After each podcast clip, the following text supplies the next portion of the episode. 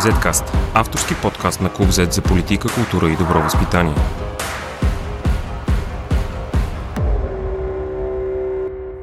Здравейте, аз съм Борислав Кръстев и вие слушате 89-ти епизод на Z-Cast. Ако през предишните няколко седмици основен фокус бяха политическите драми, докато чакаме връчването на третия мандат, тази седмица имаме интересни казуси и теми в любимата ни трета власт, съдебната система. И по този повод наш гост е съдебният репортер на Клуб Z Стефан Миланов. Здрасти, Стефче. Привет, здравейте. Първо, темата, която мисля, че за момента все още има голямо обществено внимание върху нея. А какво се случва с шофьора от катастрофата на Черния връх, Георги Семерджиев? Ами случва се, за съжаление, това, което сме гледали вече толкова много пъти.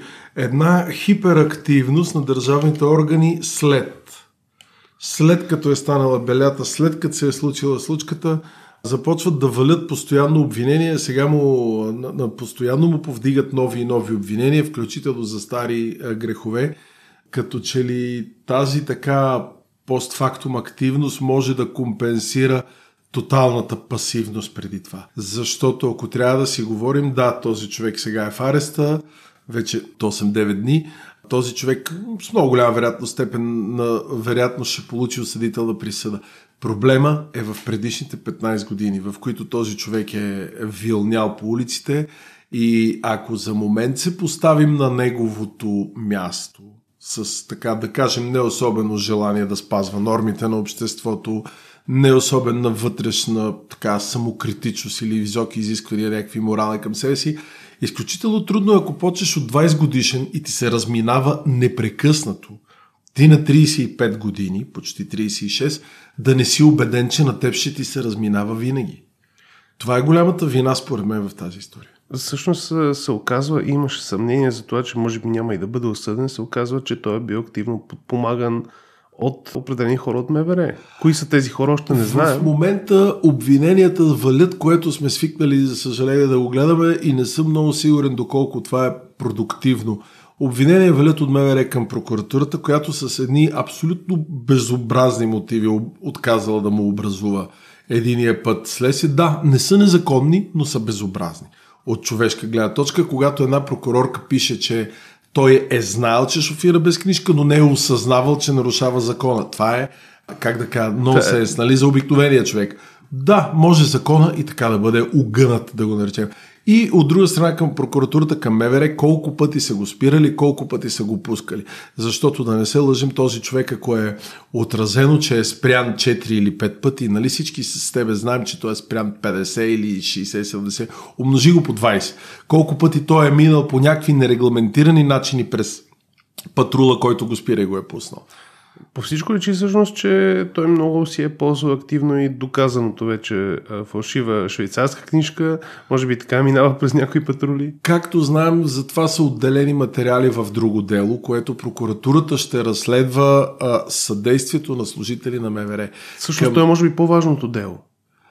Кои са тези хора и как ще се оправи съдът? По-важно е, може би, за обществото, но аз като начин на доказване на обвиненията в това дело съм силно скептичен. Тъй като, нали, ти как ще кажеш, че един човек е упражнявал чадър над един друг човек през 2017 година?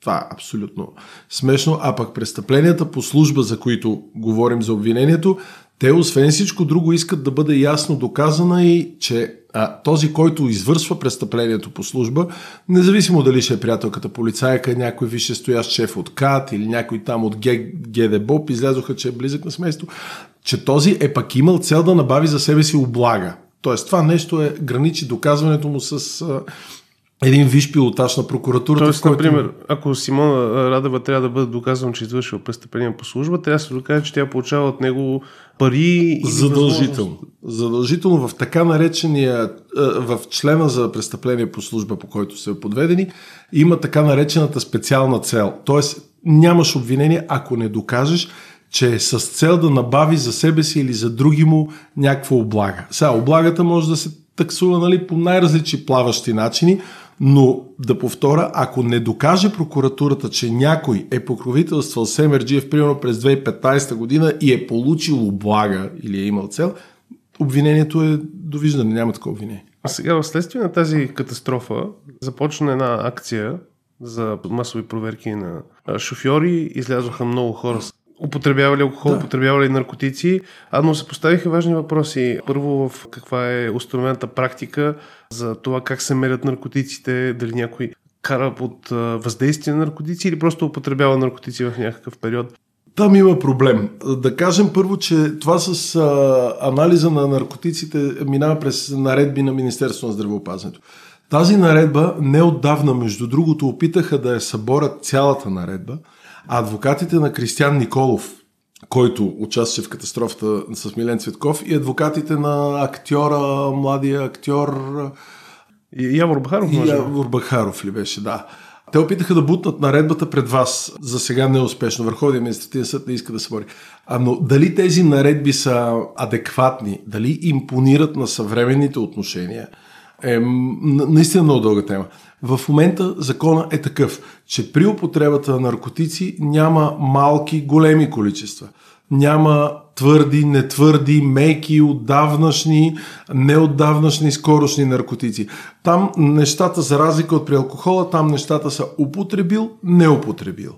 И има топче, няма топче, нали разбираш? 0-1. Проблема на това е, че някои тестове могат да дадат индикация, че ти си употребил, дори това да е станало преди 2 седмици, преди да са те спряли и проверили. За мен дълбоко порочната, пак казвам, схема, по която винаги реагираме у нас, е, че всички тези кампании, бурни проверки, да, сега ще излезат някакви резултати, може би, ние не знаем, благодарение пък на тая акция, ще бъдат предотвратени в някакви други теории на вероятностите.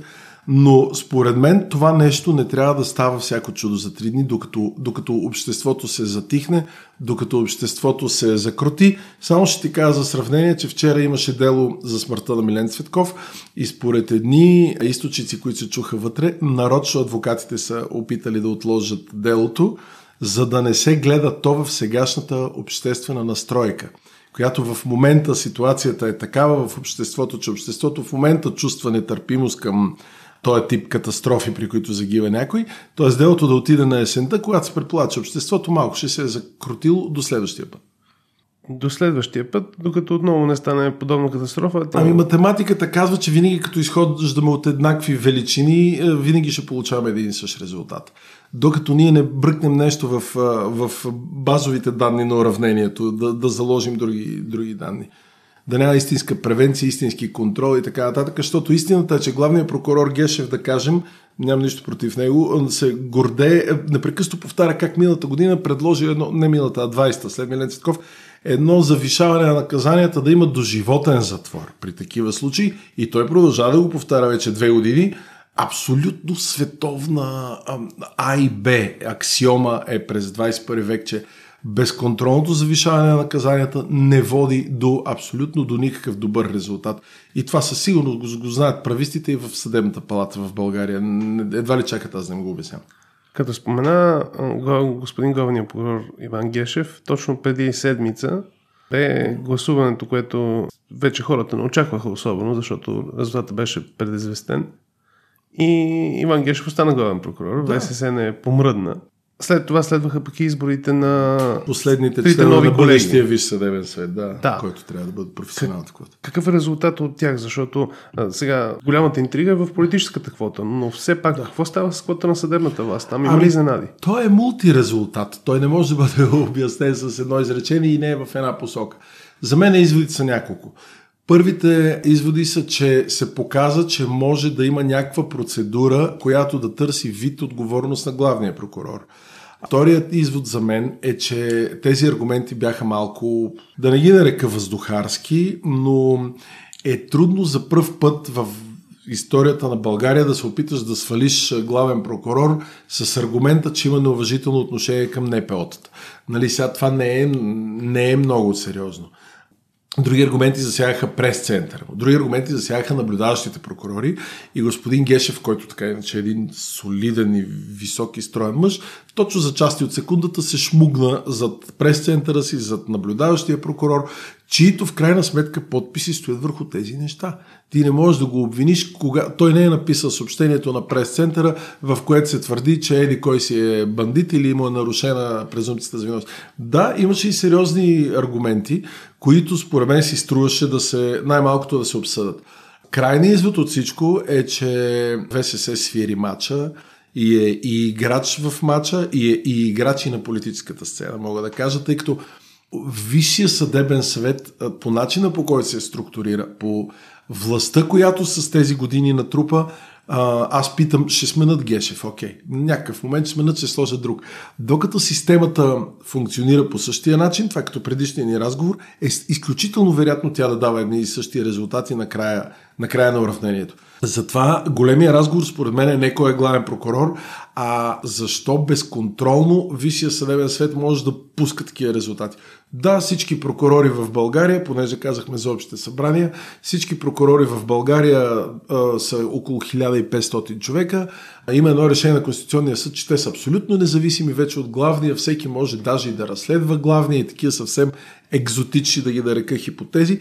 Тези 1500 прокурори взимат такива решения, че примерно последният член, на който беше избран буквално да влезе в Висшия съдебен съвет, беше с 450 гласа и следващия след него беше с 100 и няколко. Тоест, нали, това говори за една така много стройна организация на гласуване. Нищо, че това са магистрати, които решават единствено водени от съвестта си, от закона и така нататък.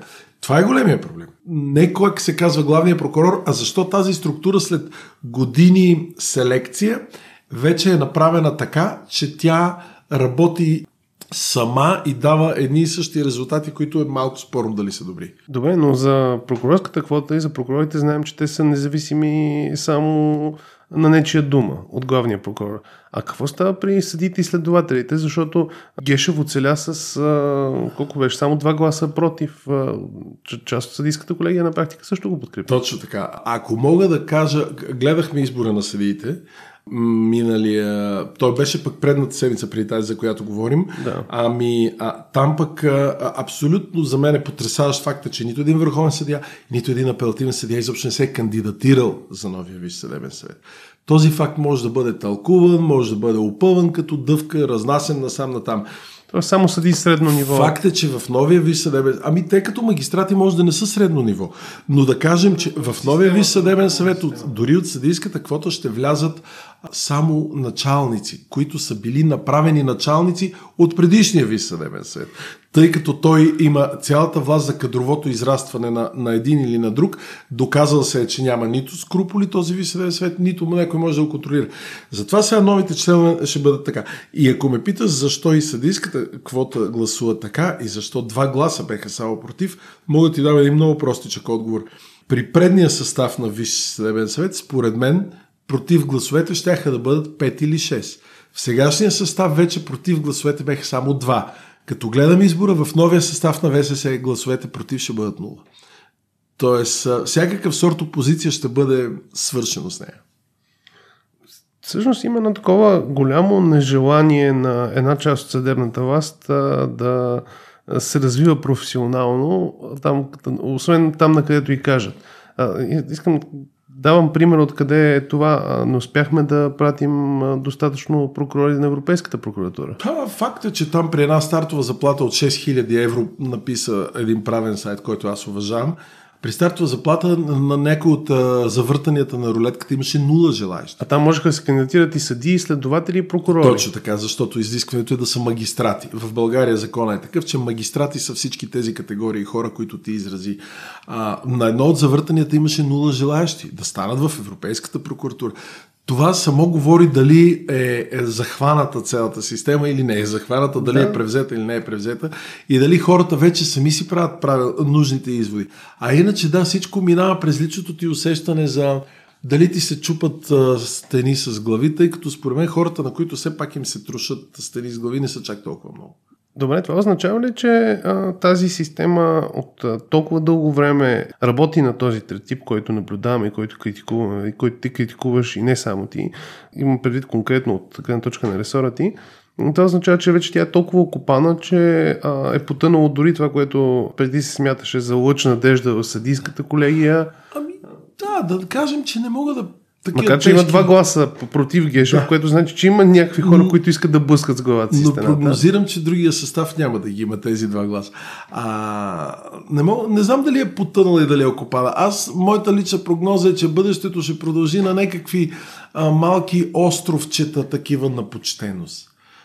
Ще останат, както съм сигурен съм, че и в трите гилдии има такива хора почтени, ще бъдат индивидуални изблици на честност и почтеност, когато при някой магистрат трябва да отсъди безпристрастно, правилно, да издаде присъда или да оправдае някой, независимо от крястите на улицата или виковете на улицата. Така го виждам. Отгоре за това, което определя политиките, това, което определя насоките, което в нашия случай изцяло Висш съдебен съвет, трябва да се мисли за някакви много сериозни структури. Хората казват, примерно, да не влизат прокурори. Не съм много съгласен.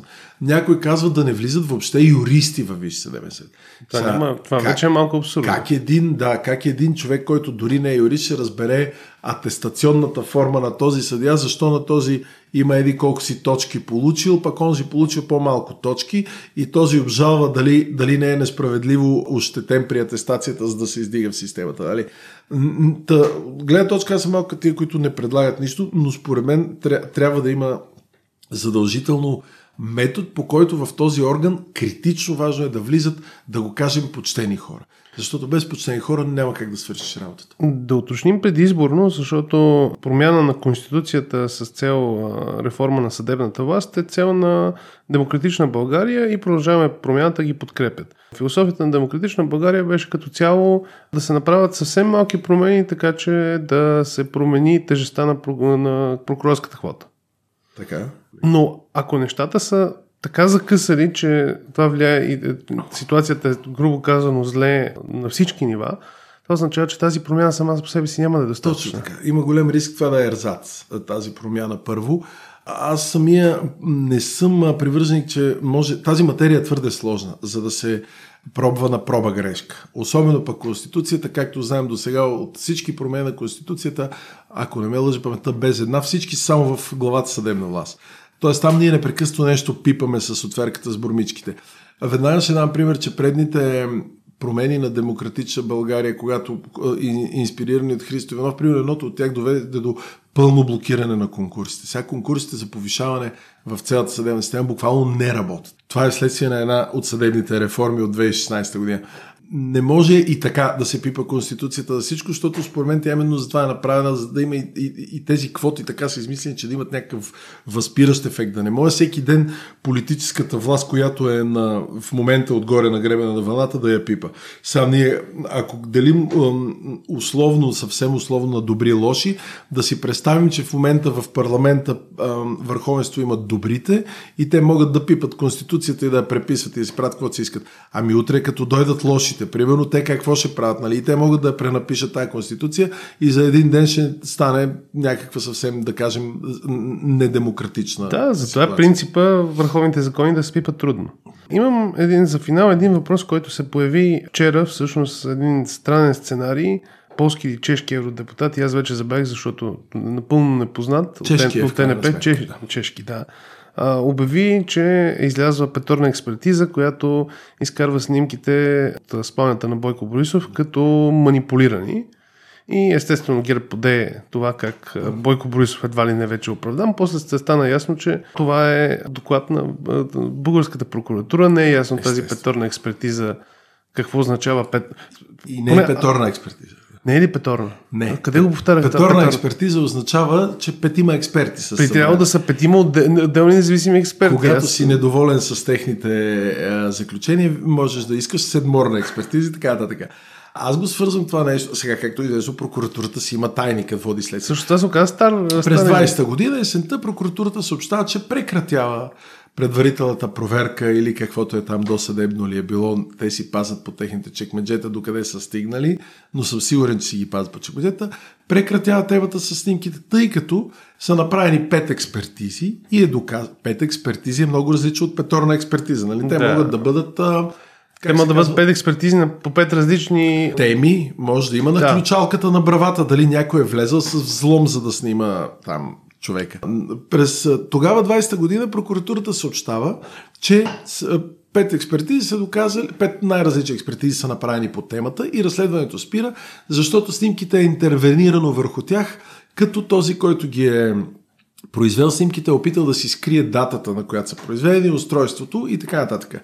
Като тези датите на снемане, мисля, че се виждат изключително лесно да се стигне до тези базови данни. Всеки човек на компютъра може да го отвори, да го погледне. Там пише, че са между 17 и 19 година правени на 3 дати, което между другото не виждам какъв оневиняващ елемент е, че пакета от снимки е на 17-19. Да, според мен този отговор на Гешев или информация или каквото и да е този отговор от 20-та година. Сега днеска вече се появи, че този въпрос е чешки депутат, нито това е било в дневния ред, защо така изведнъж решава да ни запознае с тия факти, че българската прокуратура, пак казвам, това не е на Европарламента експертиза, най-малко поради простата причина, че Европарламента не разследва. Той не провежда разпити, не вика там мис еди коя си, каквито ги гледахме тук, тичахме и снимахме и ние като се едно мечка. Така че Европарламента свои експертизи няма, още повече пък със снимки. Това е някакво изявление на българската прокуратура, без да я подсъдявам, защото в крайна сметка българската прокуратура е господар на процес. Тя решава кого ще обвинява и кого ще разследва. Просто исках да го изясним, защото ние бяхме една от медиите, които съобщи за това и да бъдем конкретни и изчерпателни. Октомври или да не те излъжа, октомври или ноември, българската прокуратура обявява, че спира разследването за въпросните снимки и видеоклип, защото те съдържат един видеоклип. Всъщност там не в експертизата, но в изявлението на прокуратурата не се казва експлицитно, че снимките са манипулирани. Казва се, че са манипулирани. Файловете всъщност са манипулирани, а не се говори конкретно, че образите... Аз самата експертиза не съм я чел. Е наблюдаващия прокурор. Но в съобщението... Тя не е публична, нали? Не е публична. В съобщението пред медиите беше, че са направени 5 изследвания и установено, че са манипулирани тези снимки.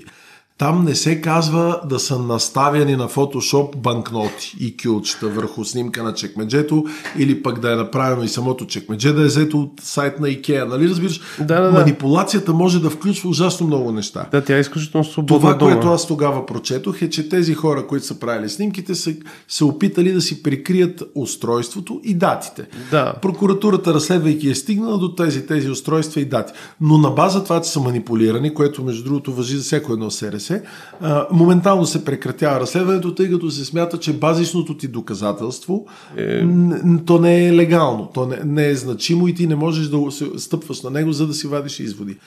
Това е тая история. Добре, благодаря ти много. Аз благодаря за вниманието. И до следващия път. Z-Cast. Извън релсите на обичайното говорене.